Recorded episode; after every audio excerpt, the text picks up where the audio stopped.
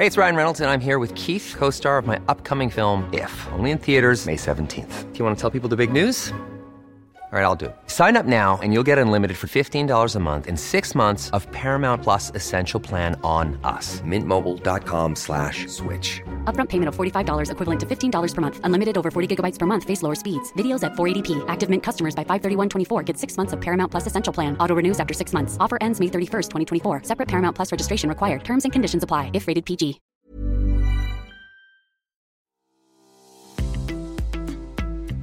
This episode of Fat Mascara is sponsored by BetterHelp. Listen, we all carry around different stressors, big and small. Therapy is a safe space to get those things off your chest. Plus, I can help you develop coping skills that make your life easier. I will give you an example. If you've listened to this podcast for a while, you've probably heard me say it to Jess or to a guest, reframe. Well, I learned that technique from a therapist. Here's an example. Now that I'm a freelance writer and podcaster, I get lonely working from home, and I feel like I'm never going to get to collaborate on projects again. And that's the truth. Reframe, I get to choose which projects I work on, so I'm in control of what I work on, and if I want to collaborate more with others, I don't have to ask anyone's permission. I can just do it. See what I did there? That's reframing. If you've been thinking about starting therapy or are looking for someone to help you process things and give you coping skills, give BetterHelp a try. It's entirely online, designed to be convenient, flexible, and suited to your schedule. Just fill out a brief questionnaire to get matched with a licensed therapist and switch therapists anytime for no additional charge. Get it off your chest with BetterHelp. Visit betterhelp.com slash mascara today to get ten percent off your first month. That's BetterHelp, H E L P, dot com slash mascara. Again, betterhelp.com slash mascara.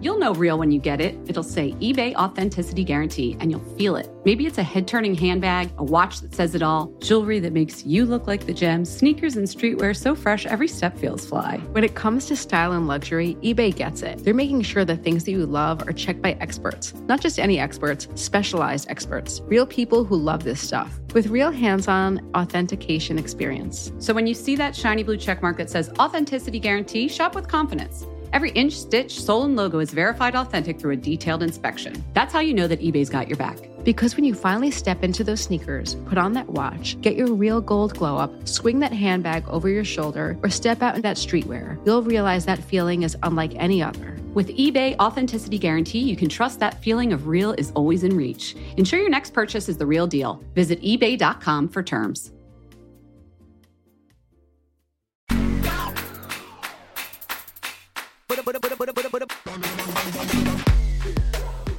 Hello, everyone. Welcome to Fat Mascara, beauty podcast. I'm Jen. Sul- I'm Jennifer Erin Goldstein-Sullivan. Ooh, that's right. Fancy, fancy.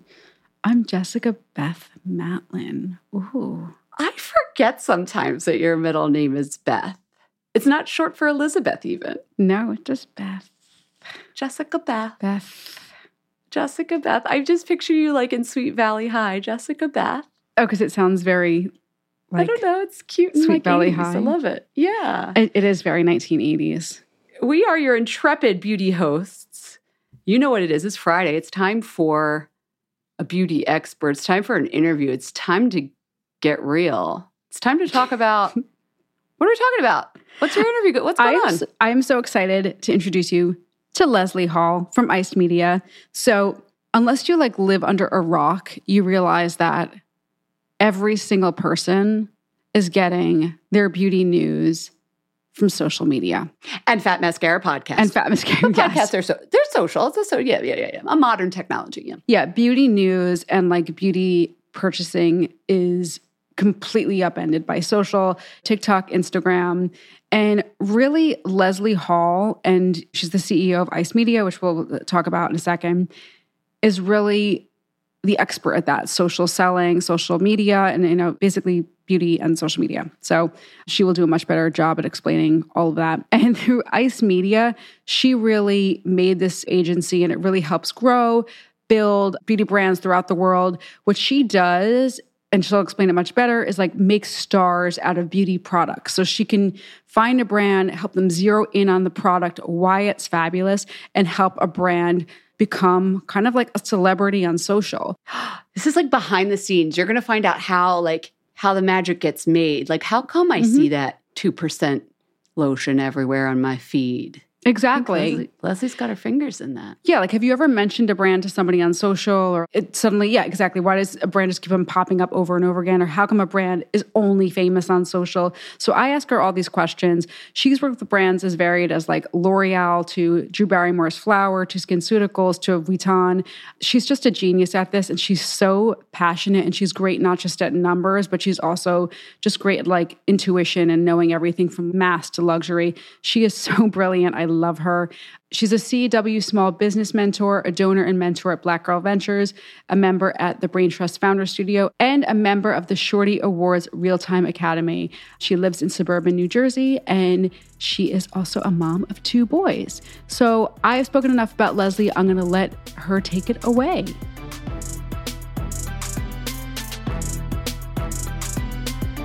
Leslie, thank you so much for coming. I'm so happy you're here. You have no idea. I've been looking forward to this all week long. Thank you for coming. This is a dream for me, Jess. As a longtime listener of the show, I feel like I have been preparing for today for the past several years. Oh, thank you so much. This, that's so flattering. That makes you feel so good. Okay, so let me back up. I thought about you and I thought about like this moment because I had this conversation with somebody a couple of weeks ago. I was at a party for Linda Wells, her online sort of magazine. It's an online magazine now, I guess, whatever you call it, online title. Look, it's with, um, part of Airmail. And a friend said to me, he's like, look, look at this moment. He's been around for a little bit. And he's like, we're celebrating like a new sort of beauty magazine. It's long form beauty writing. It's like you would say it's where beauty content lives, but it's not really about like beauty products. It's like a new sort of beauty magazine, right? Because where do people learn about beauty products now? You couldn't do a beauty magazine anymore. There's not going to be an Allure physical magazine anymore because we know that that's bye-bye. He said, people learn about beauty products through social media. They learn about them through paid media, advertising, influencers, TikTok. You know, Linda Wells couldn't do Allure Magazine two point oh. She's doing something different now. Everybody learns about beauty products through their phones and they're not mad at it through paid media. And I was like, well, I'm talking to Leslie Hall about this. So comments? It's true. Beauty shoppers really do. And, and this is objective, right? Beauty shoppers find out about new products and services through social media. Sometimes it's paid. Oftentimes it's through a creator. And whether or not it's paid, whether or not it's through advertising, whether or not it's through a creator, I would argue that the beauty consumer, the beauty shopper, has more power now than ever before. At their fingertips, they have transparency, they have visibility, they can go to Amazon and see tens of thousands of ratings and reviews, they can go to E W G and see toxicity ratings, they can go to YouTube and see reviews of products, they can go to Flip and see people with the same complexion or hair texture or skin type as them and see product ratings. So they're not looking for this like total omniscient, like this top-down title telling them this is the thing to read. This is the one place, you know, the, the, they're not looking for one title or I mean, there wasn't just one title, but they're not looking to like a beauty Bible, so to speak, to tell them what to buy. Certainly there are still authorities. There are still trusted voices. There are still communities where people look for expertise. Mm-hmm.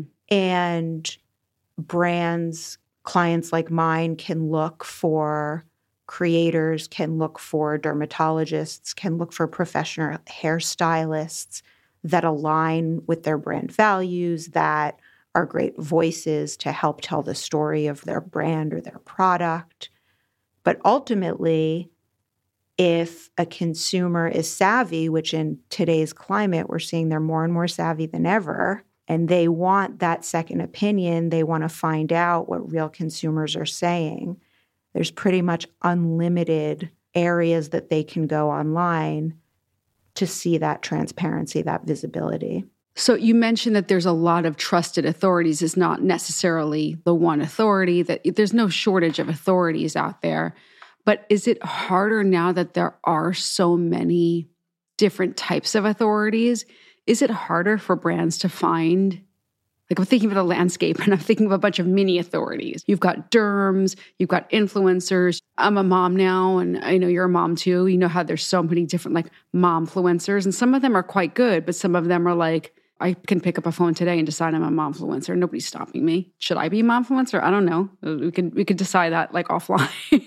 But like, is it harder for brands to decide who to align with? You're in some really interesting conversations. That's such a great question.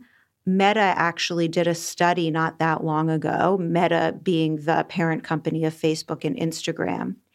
And it was so fascinating.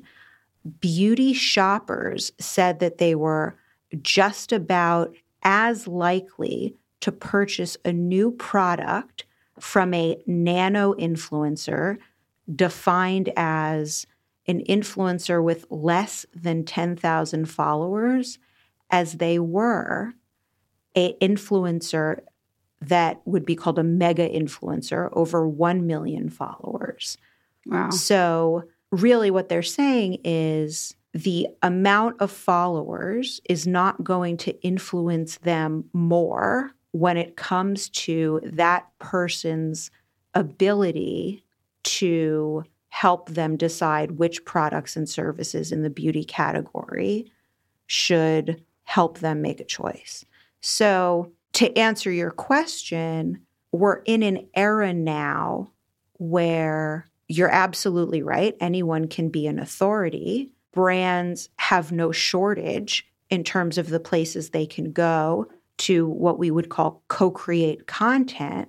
And one of the things that really does for clients like mine or what we would call indie brands that don't necessarily have these big budgets like some of those larger, more established brands is it levels the playing field, right? It allows some of these upstart brands to really create compelling content, get out there and get in front of consumers and understand that they have great potential to influence those consumers to make purchases in a way that historically would have been a lot harder for them. Are some of the beauty brands going, you know, you got me thinking when when we're talking about like going with the smaller influencers, and I mentioned, I just I was just joking around, like being like, you know, a momfluencer kind of thing, but are some of the beauty brands that you work with going outside of the beauty space? So it's very easy and it's a natural fit to think like, I'm a beauty brand, I'm going to go for a beauty editor or beauty influencer, but are they going into like, I think of my mom friends, my mom colleagues, mom peeps. They will learn about beauty products sometimes from a mom influencer, or maybe I've seen like people in like the cooking space talk about a nail polish or a cleaning person, a clean talk person talk about, they'll go off, off to the side and they'll talk about some kind of beauty product, or it, are they going kind of laterally? Absolutely. For a brand, and you know, there's we could have a, a whole episode, right, just about kind of creators and, and creator content and creator strategy.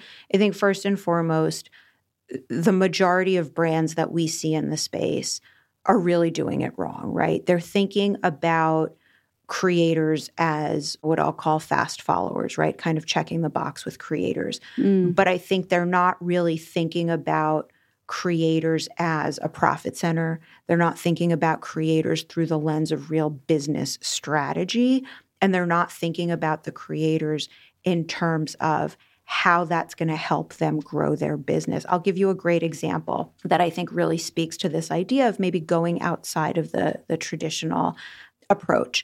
So one of my clients is Moroccan Oil, and during COVID, they were launching a jumbo dry shampoo. And I run six, seven days a week.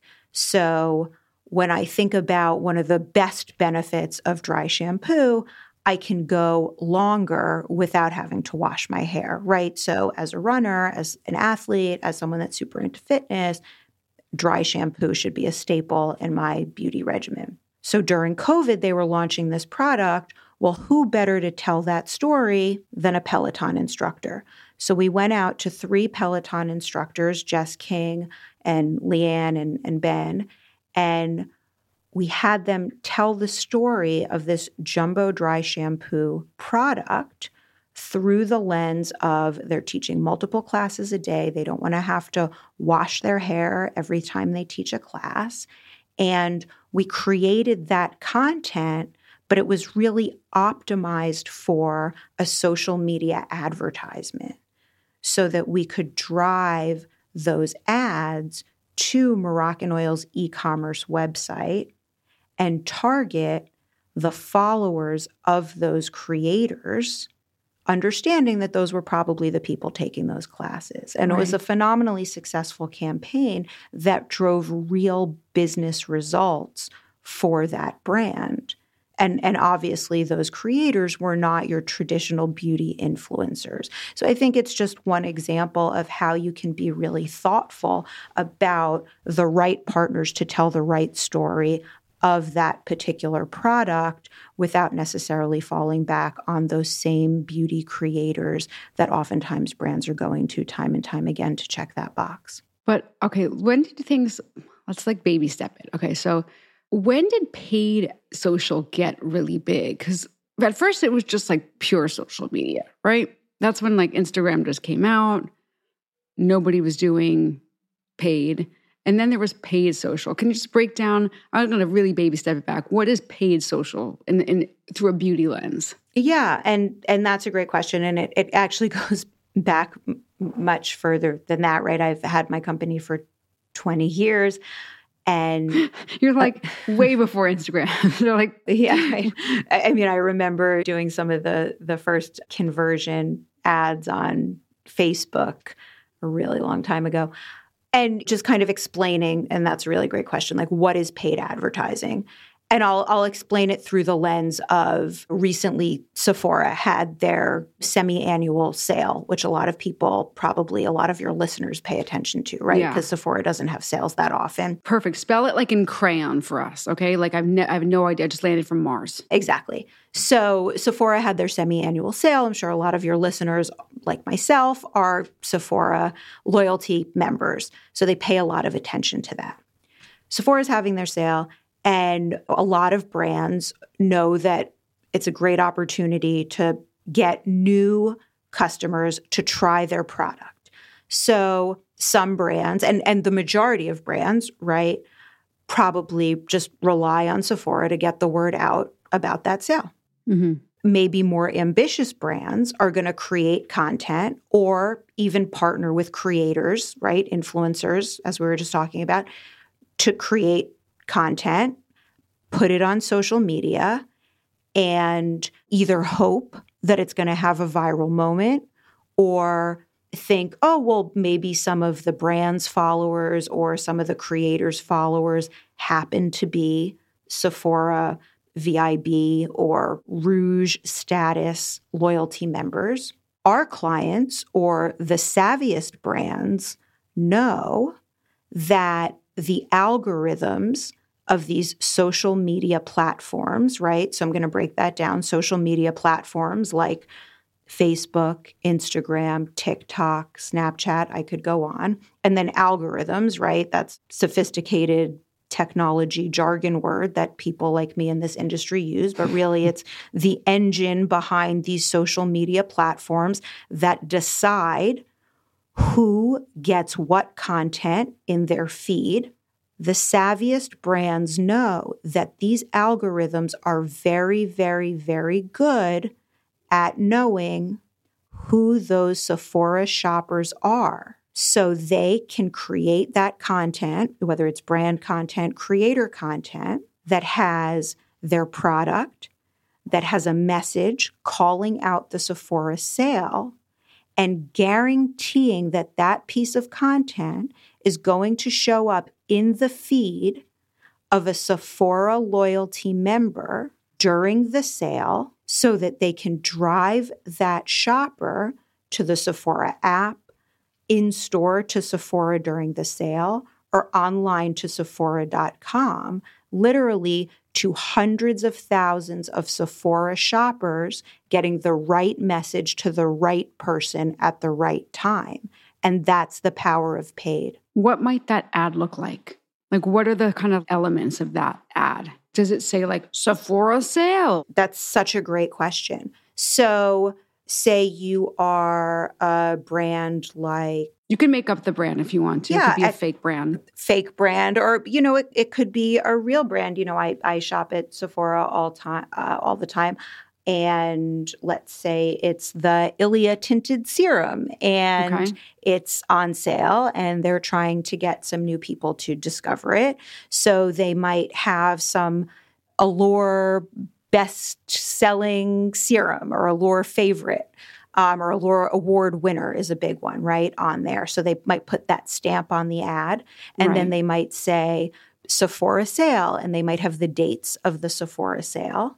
And then they might have a verbatim from a rating and review that a customer has left on their website.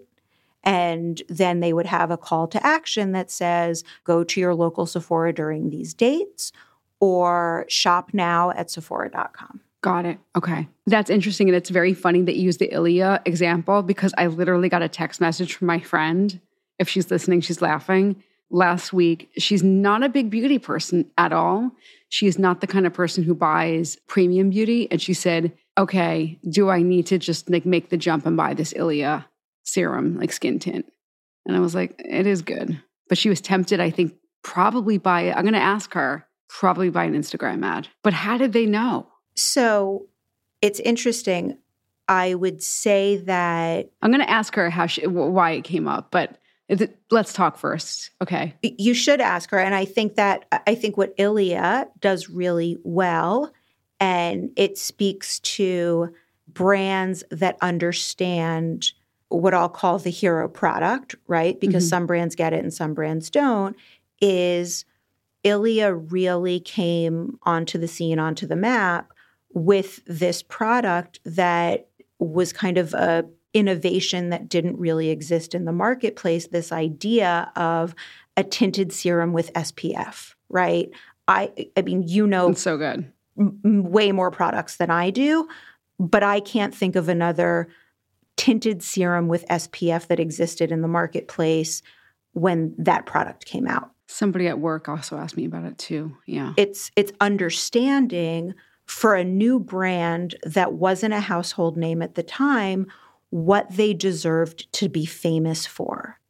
And that is the absolute number one favorite part of my job, which is getting to work with founders, executives, marketing people from brands, and helping them figure that out. Because the majority of brands and clients that come to us can't answer that question when we start working together.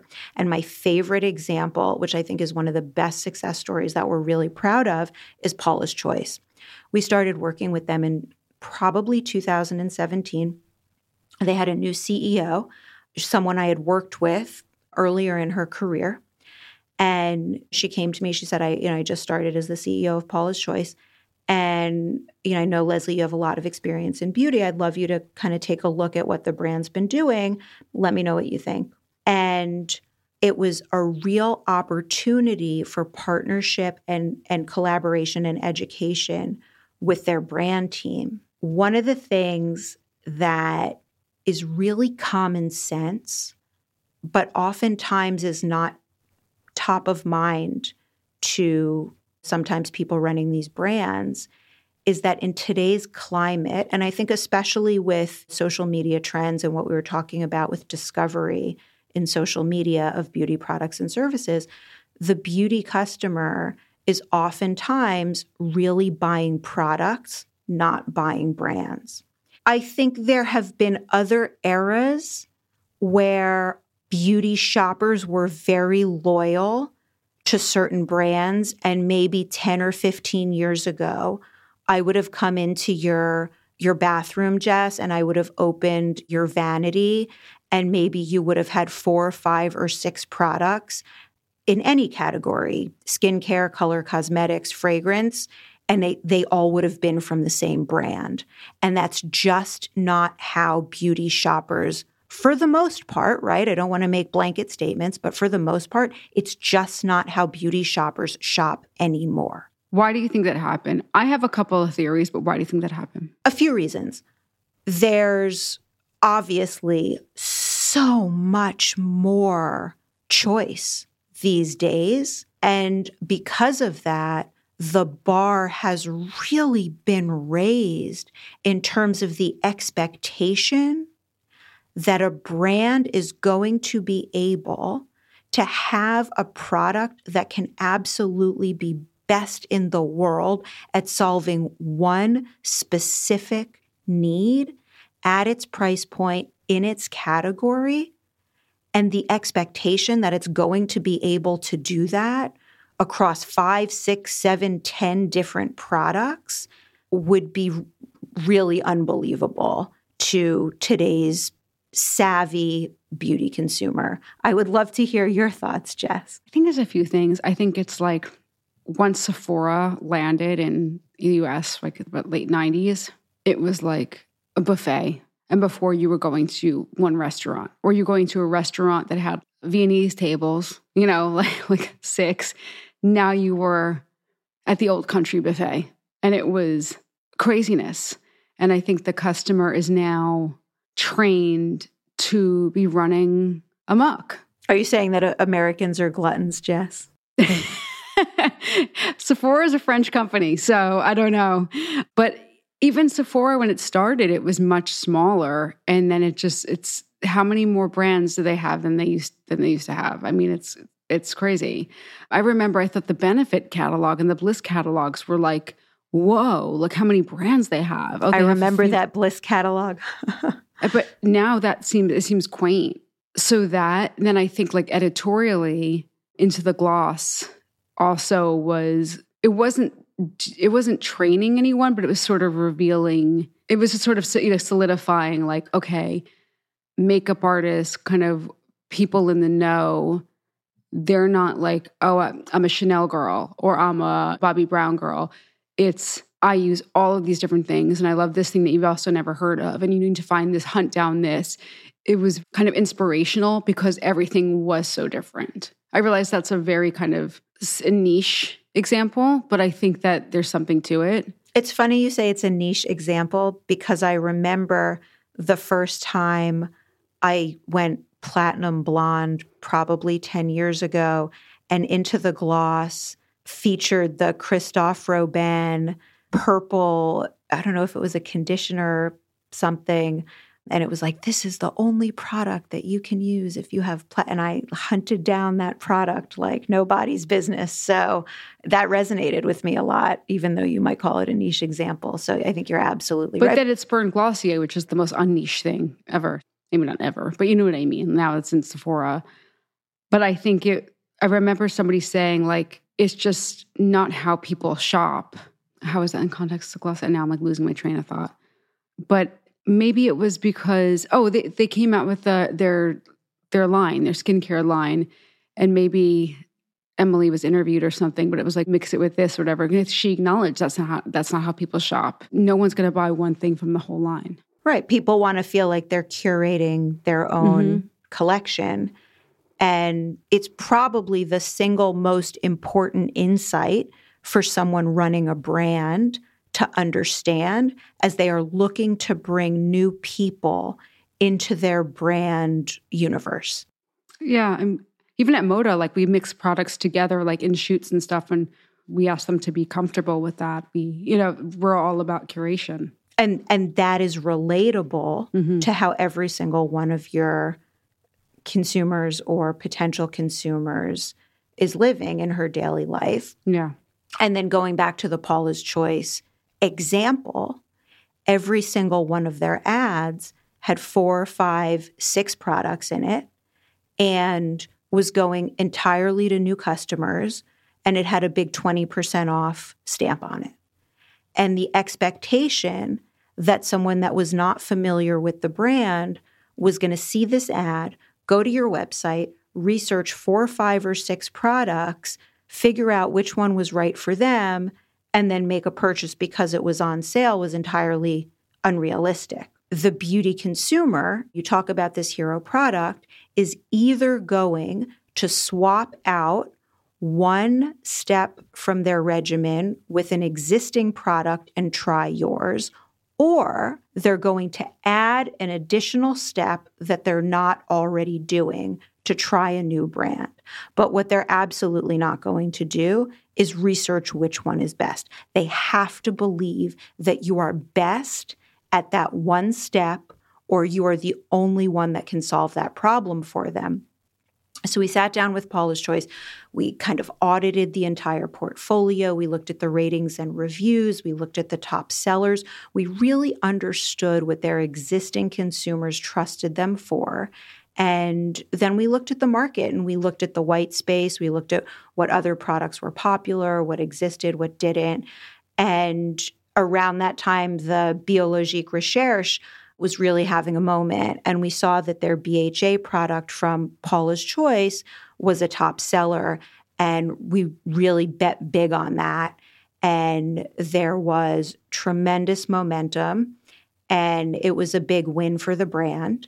And what it really showed is that you can build a portfolio around a hero product. Just four years later, the brand sold to Unilever for two billion dollars. And it was such a good example of how you can bring new consumers into a brand with a hero product. And once they trust you for that, you really can upsell them anything that, that you put out. But it's earning that trust with that hero product that's going to build your business.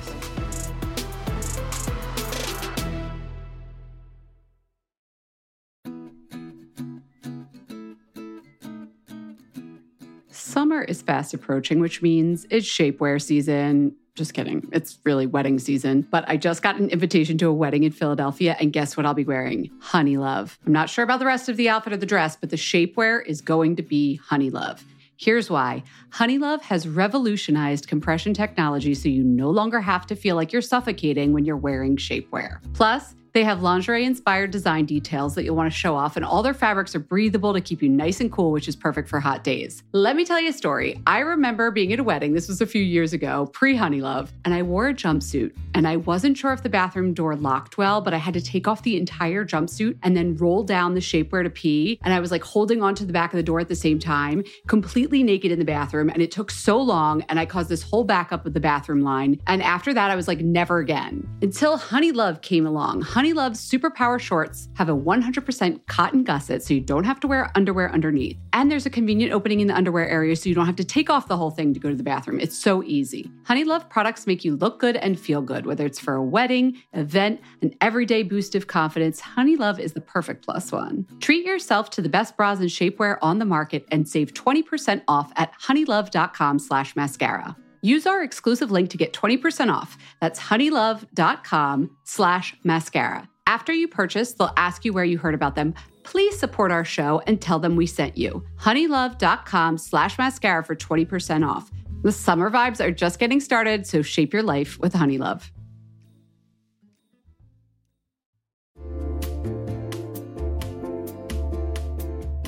Hey everyone, it's Jen, and I have decided this is going to be the summer of uniform dressing. I'm going to have a few pieces on heavy rotation, and I'm telling you right now, they're all going to be linen, and they're all going to be from Quince. I don't know why I'm going so hard on linen right now, but it just feels right. And Quince specializes in timeless pieces made of premium fabric, and the best part is that all the Quince items are priced fifty to eighty percent less than similar brands. They have premium European linen dresses, blouses, and shorts from thirty dollars. I am personally very into the one hundred percent European linen pants. They're cropped and easy. There's even a cute pinstriped version. And when I wear them, I look like I just stepped off a yacht. Do I have a yacht? No. Do I know what yachters wear? No, but that's the vibe. The linen pants come in sizes extra small to three X, and they're less than forty dollars. Okay, like ten cents less. They're thirty-nine ninety. But the quality is excellent, and they wash really well. How does Quince do it? They cut out the cost of the middleman and pass the savings on to us. Plus, Quince works with factories that use safe, ethical, and responsible manufacturing practices and premium fabrics and finishes. Get warm weather ready with Quince. Go to quince.com slash fatmascara for free shipping on your order and three hundred sixty-five day returns. That's quince dot com, Q U I N C E, quince.com slash fat mascara to get free shipping and three sixty-five day returns. Quince.com slash fat mascara.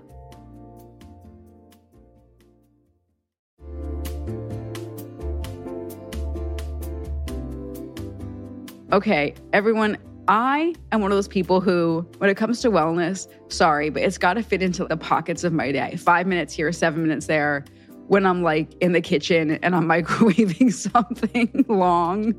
It's got to be convenient. And that is why Aloe Moves works for me. My mindset has changed. The app makes it easy for me to keep my wellness routine on track because they have everything in one place and bite-sized little bits: yoga, Pilates, fitness classes, mindfulness, self-care tips, healthy recipes, so much more. From beginner to advanced, Aloe Moves has the flow or class that's going to fit into your schedule. Their classes range from five minutes to an hour, depending on what you're feeling that day. You know what feeling I'm feeling most days? I'm feeling ten minutes. I've been doing that's Joanna Thompson's, right? That's about it. Yeah. That's good. ten minutes. Joanna Thompson does these yoga lattes in ten. One day will be abs. One day will be arms. Today, Jess, is booty day. And we're just going to get it done all in ten minutes. If you're trying to get a good sweat, then you've got to try their award-winning workouts like the sweat-inducing yoga flows or the reformer Pilates workouts without weights. You can also find stress relief with meditations, affirmations, face yoga, gua sha, learn to do dry brushing. How many times have we talked about dry brushing on this podcast?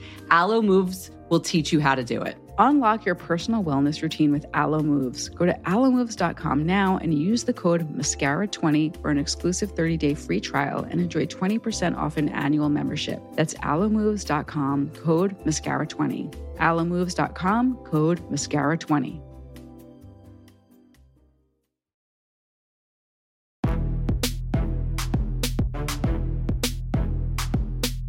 That is fascinating. All right, I wanted to ask you about something that I would call, just kind of in a, in a blanket term, Instagram brands. These are brands that just sort of, I guess a more technical term might be a D- DTC brand, but they just sort of kind of happened, I feel like, in the past five years. These brands just sort of mushroom out of nowhere. They're really cute. They have great packaging. There's usually somebody cute advertising it. There's a dot on it where if I poke it, the price pops up. I can buy it right then and there. They just sort of appear and appear and appear on my feed. Yes. What are these Instagram brands? Instagram brands. So there, there's a few things there to unpack. So we'll do that. I love that term, unpack. Unpack it with me, Leslie. We'll, we'll unpack that. So it's funny, right? Because at first you th- you say Instagram brand, and I and I kind of think of like a social first brand, right? Which is something we okay, talk oh. we, we talk a lot about at the agency. And and when I think of a social first brand or like an Instagram brand, I, I kind of more think of like Elf, which is much more established brand. And, and I kind of think of like a brand that is really doing a great job to maximize the the potential that exists within social media, technology, tools, partnerships, and, and take big risks, big bets, and, and they're paying off. And then I think when you talk about kind of these maybe more indie brands that are popping up and kind of understanding what I'll call like the power of social media and, and almost the democratization of social media, right?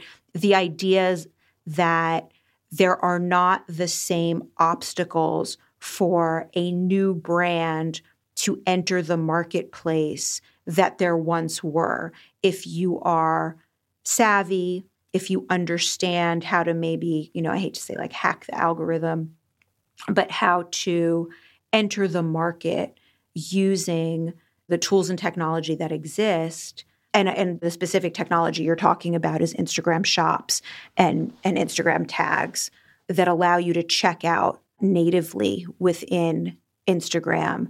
And just a, a note on that, eighty million credit cards in the U S are saved to Instagram shops, right? So with about three clicks of your finger and under ten seconds, a beauty shopper can make an impulse buy on Instagram. So just think about that opportunity when we talk about discovering new products and services on social media.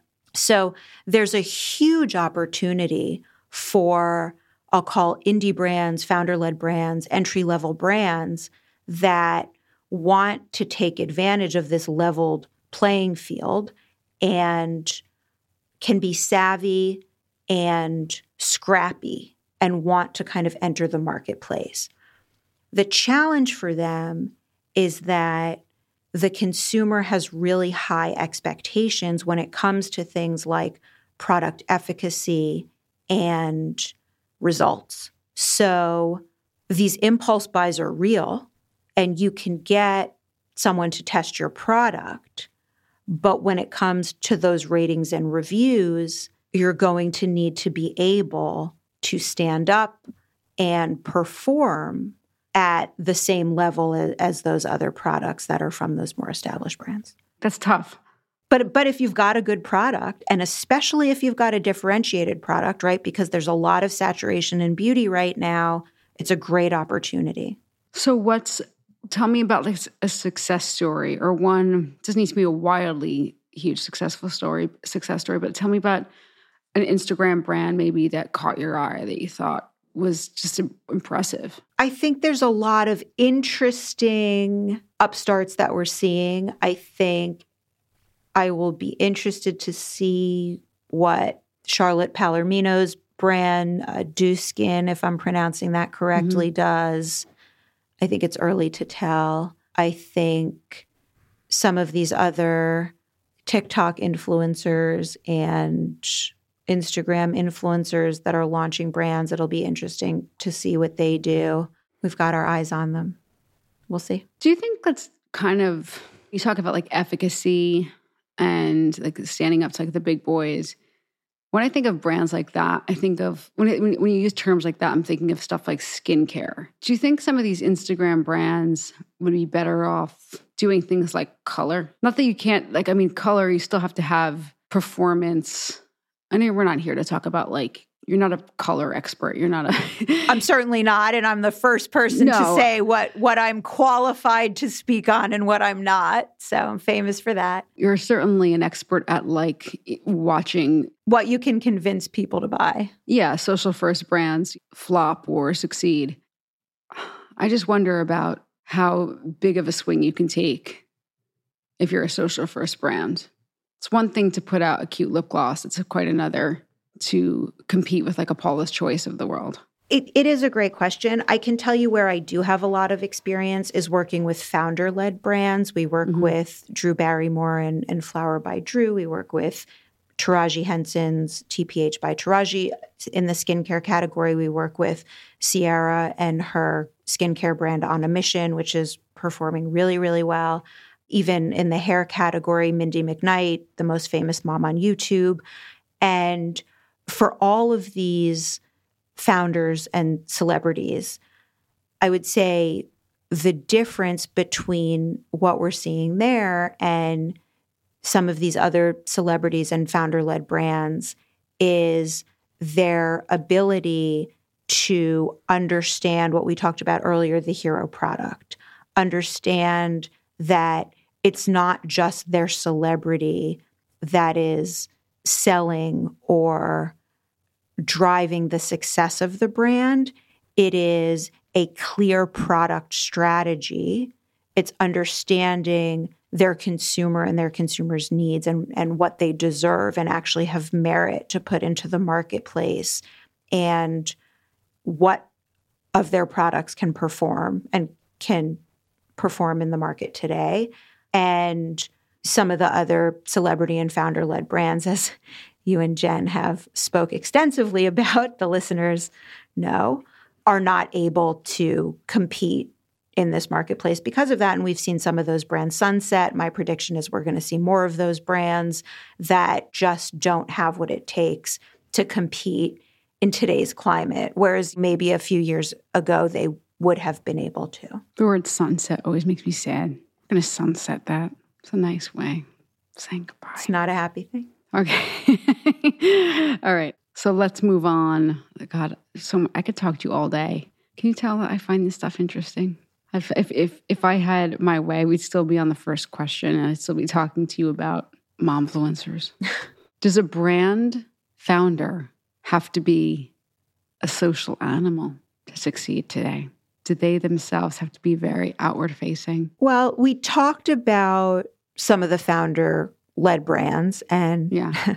the sad sunsetting of some of those founder-led brands. So, you know, certainly you and Jen have reported on a lot of those founder-led brands that have mm-hmm. not made the cut. So I would argue that certainly social media followers does not a beauty brand make. Absolutely, the founder does not have to have a lot of followers, but we have seen in some instances where that has helped get the brand that visibility, but I don't believe it's a requirement, no.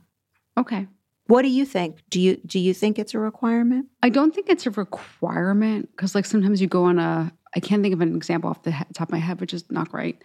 But, like, you'll go onto a brand and then you'll, like, look to see who the founder is and it'll be, like, four thousand followers. And it's like, oh, that seems disproportionate, like a successful brand. Does it make Does it make you trust the brand less? Not at all. I don't think somebody needs to be, like, a showman to have a successful brand.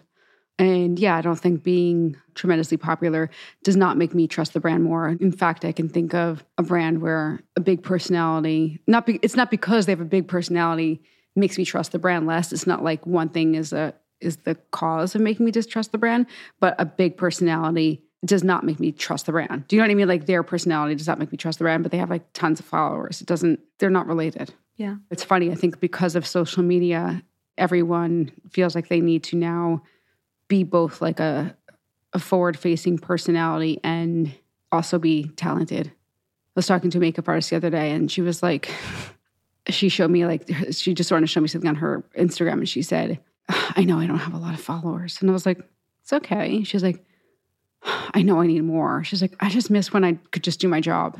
But now she feels compelled. She feels like that's part of the job. Mm-hmm. Yeah. And for a lot of those professionals, that has become part of the job. For the ones that do it well, oftentimes it does lead to those brand deals or product deals, endorsements, creator partnerships, and it can be quite lucrative for them. Okay, we're about to, or we're going to be sunsetting this podcast soon, as much as I don't want to. So just another question or two before our lightning round. Let's do it. Is there a way to get some deal hacks? You seem to know the inside tricks. I'm going to get in trouble for this one, but I want your listeners to have all the information. So let's do it. Facebook and Instagram. Several years back, there were some controversies and they decided that they were going to create a public archive, not an archive, but a, a public database, a searchable website of every single advertisement from every single brand that was active in real time so that you would be able to search any brand and see every single one of their ads that was live. So there's no historical ads. So if there's a particular brand and you want to see if they have any ads that are running and potentially any ads that they are running that might indicate that there is a sale or an offer or a coupon code, you can go to this ads library is what it's called, and you can search that brand and you will see if they are having a sale. You can also search any retailer.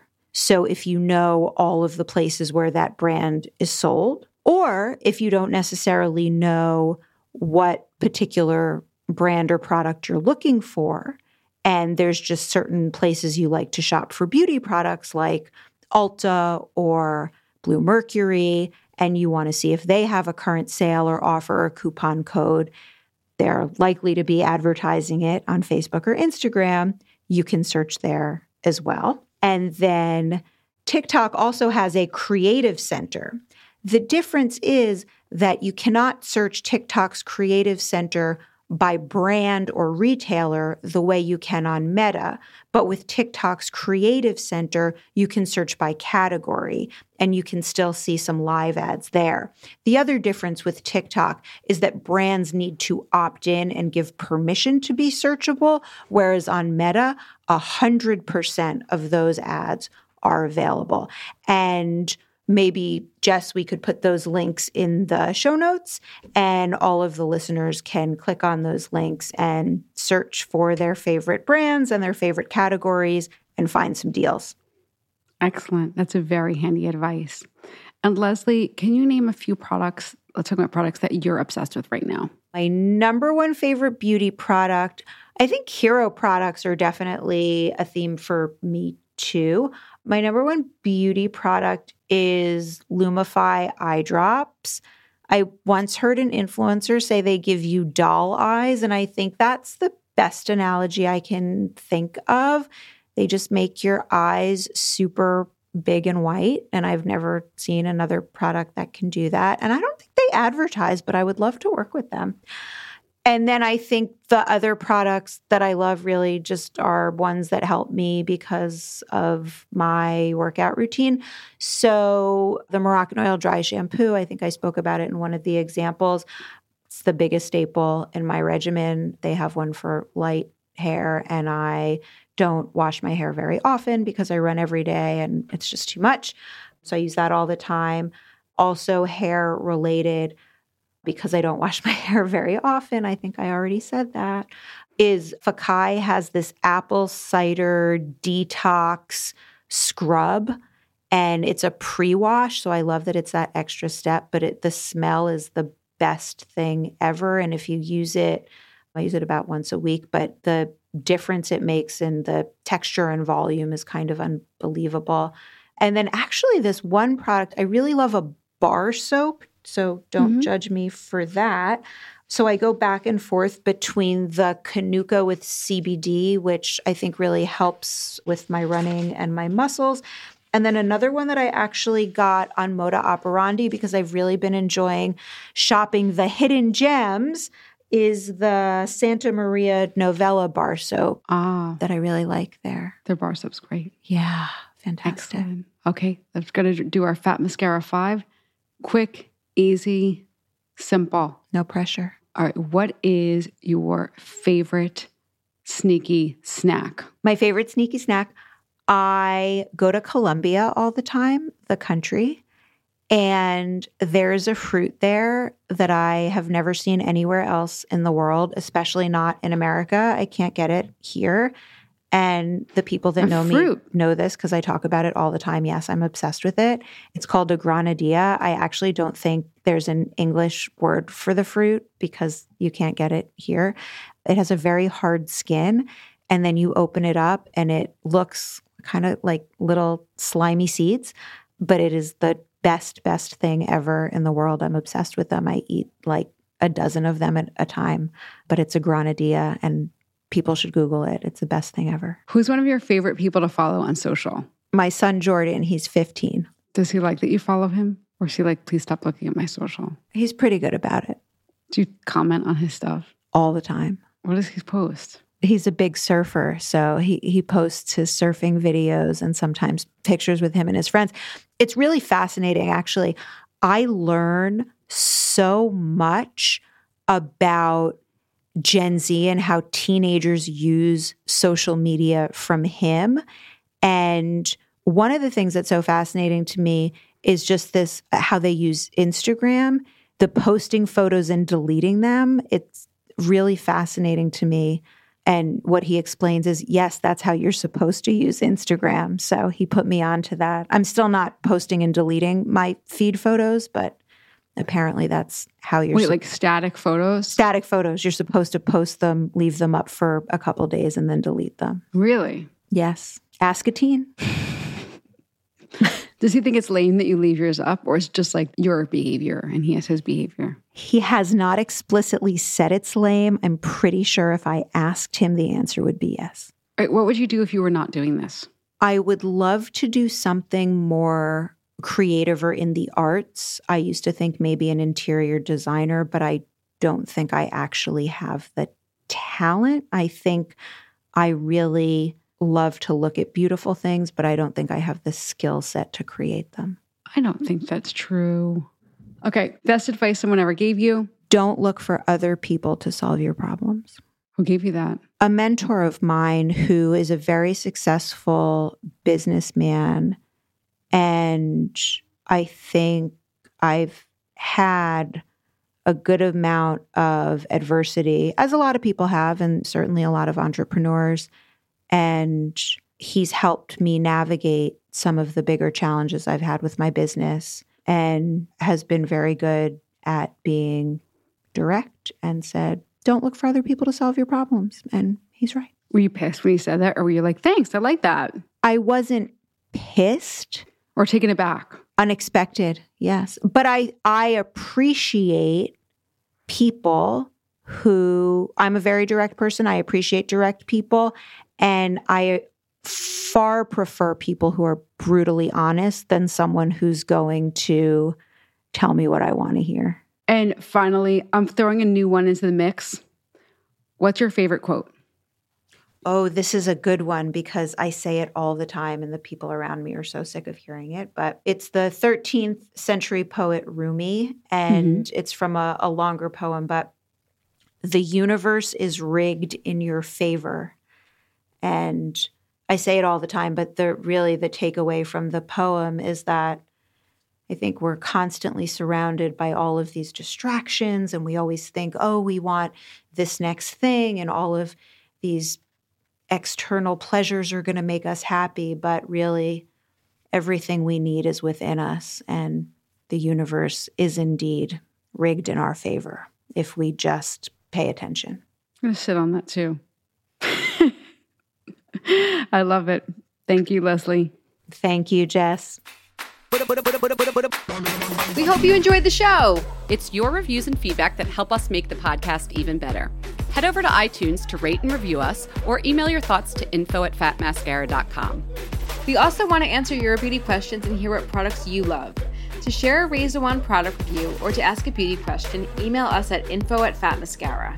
If you send it as a voice memo file, we can even share your voice on the podcast. You can also do that by leaving us a voice message. Our phone number in the United States is six four six, four eight one, eight one eight two. Thanks so much for listening.